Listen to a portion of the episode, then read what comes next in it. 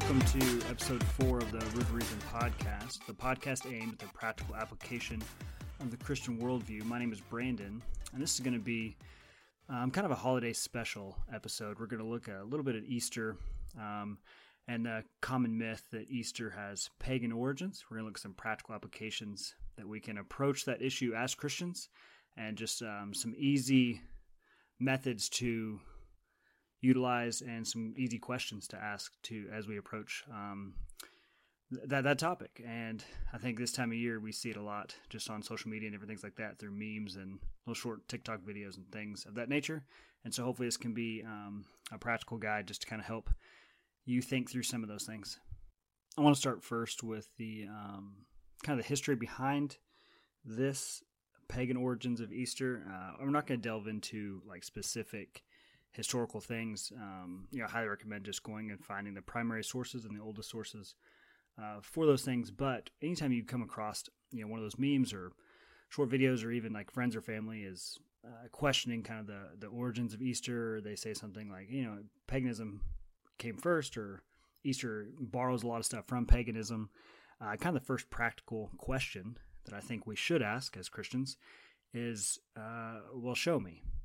Uh, what sources are you using to say that Easter borrowed stuff from pagans? What are the, the primary resources, the primary sources that you're using to come to that conclusion? So, like I said, from the very beginning, just have them prove their claim. And uh, from my research and from what I've seen, the that will pretty much end um, all of that conversation because there is virtually zero evidence or historical evidence, at least, that Easter has borrowed or stolen anything from paganism. Some good resources that I would recommend um, are going to be there's a gentleman named Michael Jones who has a YouTube channel called Inspiring Philosophy. He has videos on Easter and a lot of other theological topics, but he has videos on Easter, um, kind of working through some of the primary sources and he gives those primary sources that he is is utilizing for those. And so I recommend not only watching his videos, but then using uh, his bibliography that he puts together to go and find those primary sources and read up on them, you know, yourself, so you are familiar with them. Also, uh, a guy by the name of Mike Winger has a YouTube channel called uh, Bible Thinker, and he's got some great videos on this topic and other topics and uh, things like around Christmas being pagan and Jesus was a copy of other gods and just great bunch of great videos like that. And then a third resource I wanted to point out was uh, Marcia Montenegro has a website called Christian Answers for the New Age, and again, it's just it's a great um, kind of article or blog based website that has lots of good resources. That's going to link a lot of those primary sources as well. So it's a great primer. Any of those three are great primers on this topic, and then they're going to give you um, the tools to dig in to it deeper and to do some further research also. So once you kind of um, get past that historicity aspect of it, really not having any foundation in uh, history, uh, I, do, I, do, think there's some other practical applications though that we can take from that. We can't do, we don't just have to just go with, well, prove it, and if they can't, then we just get to you know kind of throw it out or wipe it away. But we can also give them some other uh, answers or responses as well.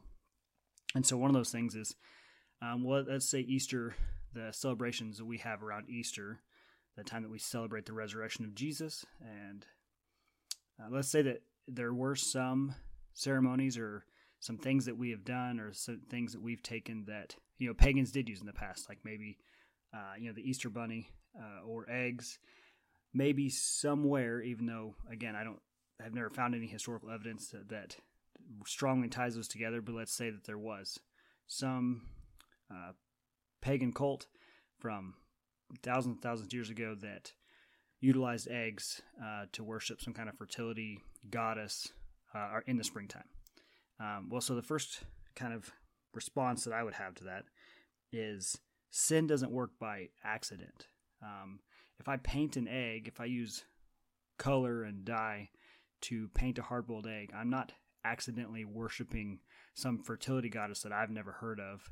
If I'm just doing as an activity to hang out with my kids or my kid and we're just painting eggs so we can go and hide them as kind of a, a family tradition.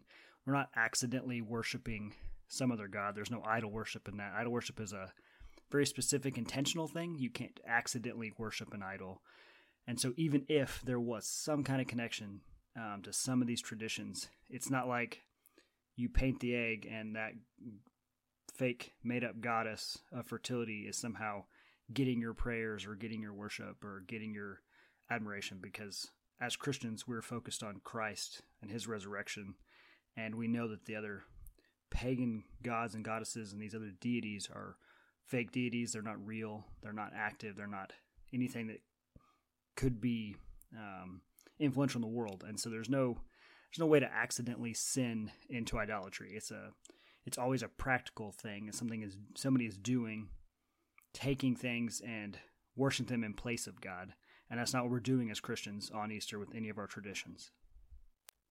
Building on that same concept of, well, if a pagan or an idolater or an unbeliever has done that in the past, then it's not available for Christians to utilize it or to do it for the glory of God. Um, well, if that was the case, uh, pagans or unbelievers or idolaters have used probably everything that we can think of candles, trees, uh, incense.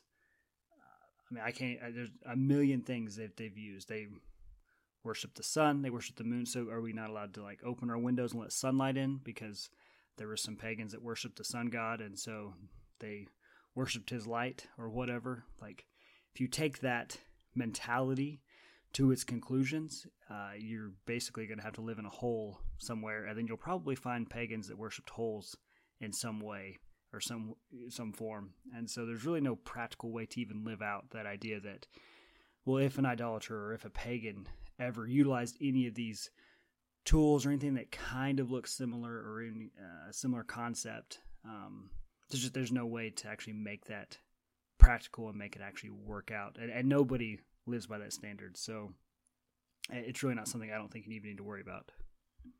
And this leads me to my third point here is that I'm not uh, going to say that you have to celebrate Easter or that you know it's a requirement by no means. Um, but there seems to be a general uh, kind of loud minority within Christian community, within the Christian sphere of the internet and that would put these kind of moral bindings on the conscience of other Christians, saying, "Well, you can't do those kind of things on Easter because they have pagan or evil origins, and that they uh, because somebody else might have been convinced um, of these things, or they think that it maybe it takes too much focus off of Christ.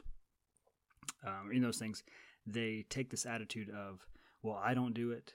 and it, it makes me holier than you. It makes me better than you.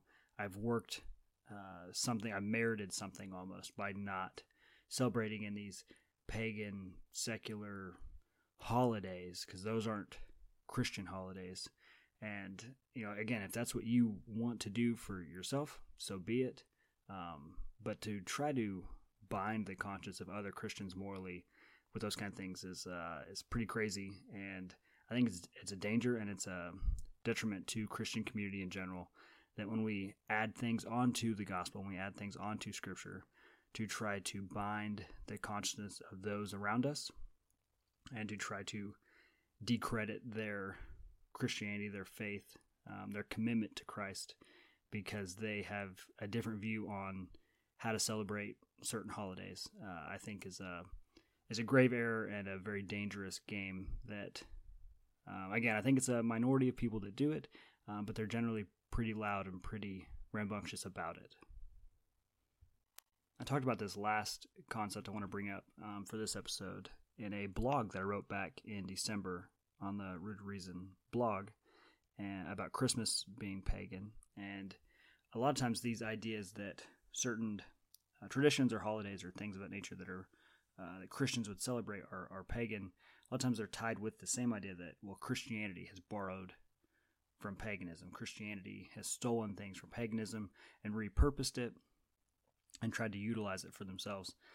Um, but as Christians, I think uh, it dawned on me back in December when I was doing some studying on Christmas as pagan and Christmas trees and things of that nature. Um, but it kind of it dawned on me then that you know really for Christians, the Christian worldview is that God is the creator of everything. He's the creator of reality itself, of the universe, of everything. And so, even if, excuse me, even if uh, idolaters or pagans had taken something after creation and warped it and twisted it and corrupted it and utilized it for idolatry or something evil, um, that doesn't mean that uh, Christianity stole anything from paganism. It would actually be the opposite. That these uh, pagan practices stole things from the God of Christianity, from the creator of everything. And they twisted it and they sinfully used it to worship the creature instead of the creator. And so, uh, honestly, I, I have come to say that paganism stole from Christianity. Paganism is built off of Christianity. And it's not the other way around. If you let that concept that, well, Christianity is stolen from paganism just um, go unchallenged, then you're allowing this uh, presupposition that paganism is somehow older than Christianity. And while it may be older than, say, the New Testament writings we have, uh, as Christians, we worship the God of the Old Testament, the God that is the creator of everything. From the beginning, God created. That's how our scripture starts. That's how our worldview begins. And so there is nothing prior to God for him to have stolen from or borrowed from. So every other false religion, every pagan practice, all of these things are literally borrowing from God's creation and warping it and twisting it into sinful idolatry. So, as I said in the beginning, um, don't just take the claim at its word. Don't just take the meme or the video or the blog article or, or whatever, wherever you come across this idea that Easter is pagan. Don't just take it at its word. Uh, ask the question. Uh, well, prove it. Like, what, what sources are you using to make this claim? Because um, if they can't back up the claim, then you really don't have to give it much credence. Um, I would say go and check out those resources I mentioned at the beginning the Inspiring Philosophy channel, the Bible Thinker channel, and the Christian Answers for the New Age webpage uh, which also has a Facebook group. I'd say go and check them out, and then use them as a primer, as uh, kind of a, a, starting point, and then get into the primary source system as you have time, and you'll see that uh, none of those claims hold water at all. I haven't found one that even comes slightly close. They're extremely exaggerated, and they're the connections that are trying to be made are not near as old as um, are pretended to be. Most of them come from just a few resources only in the 1800s, uh, and they have no backing. There's no sourcing for for those books that were written then for where they came up with these ideas. So ask the question first. Don't just take it at its word. Um, it's not rude to ask that question. To say, well, okay, show me show me the receipts for what you're claiming. Secondly, remember that even if there is some off the wall connection that could kind of be drawn out of that, um, that doesn't mean that those things are forever corrupted or that you are somehow by uh, painting eggs or uh, engaging in any of these other traditions that you are somehow accidentally or involuntarily worshiping an idol or a false god. Um, it's not something that you just happen to find yourself in. You don't just wake up and go, "Oh my gosh, I've been worshiping uh, this uh, false fertility goddess by painting eggs for the last 30 years of my life. Man, if I'd only known that while I was painting those eggs and celebrating the resurrection of Jesus, I was actually by touching an egg worshiping a false goddess. Uh, that's not how that works. That's not that's not a real thing. And so, even if there is some connection that could possibly be made, it's sinning is not an accidental thing, especially idol worship. You don't just accidentally worship an idol. And even things that have been used for pagan practices in the past, uh, they are God's. Ultimately, they are God's creation um, any of those things have been used. And so they can all be redeemed, repurposed, and utilized for their proper good that they were first described with in Genesis. That he looked at across creation and it was good. Um, and so we can reclaim those things just because uh, they were corrupted in the past um, by some evil pagan worship uh, uh ceremonies or uh, utilized in different things of that nature. That doesn't mean that they are forever off the table because, again, that would probably lead to just about everything ever would be off the table because everything's been used um, for sin in some respect somehow. And so all these things are God's. We have access to them. They're part of the creation that He's given us and told us to enjoy. And so we can utilize them as we worship and bring glory to Him. For this episode's theological moment, I'm going to read a few sections from St. John Chrysostom's uh, 5th century Easter sermon. And he writes let no one grieve over his poverty, for the universal kingdom has been revealed. Let no one weep over his sins, for pardon has shone from the grave. Let no one fear death, for the death of our Savior has set us free. He has destroyed it by enduring it. He has despoiled Hades by going down into its kingdom. He has angered it by allowing it to taste of his flesh. O death, where is your sting? O Hades, where is your victory? Christ is risen, and life is freed. Christ is risen, and the tomb is emptied of the dead. For Christ, being raised from the dead, has become the leader and reviver of those who have fallen asleep. To him be glory and power forever and ever. Amen. And that's the true purpose and meaning behind Easter, uh, as we celebrate the resurrection of our Lord and Savior Jesus. And so, regardless of what traditions we may do, what celebrations uh, we may have on Sunday, or what things uh, we do to fill our time, ultimately we want to remember and focused, uh, be focused on Christ and His resurrection and the freedom that He gave us through His death. And so, I want to leave that with you today. Thanks for checking out this episode of Rooted Reason. And remember this weekend and coming up on Easter that you take the power of Christ with you, you take the kingdom with you, and that He is sovereign, Savior, and Lord of all people, everywhere, and over everything. Have a great Easter Sunday.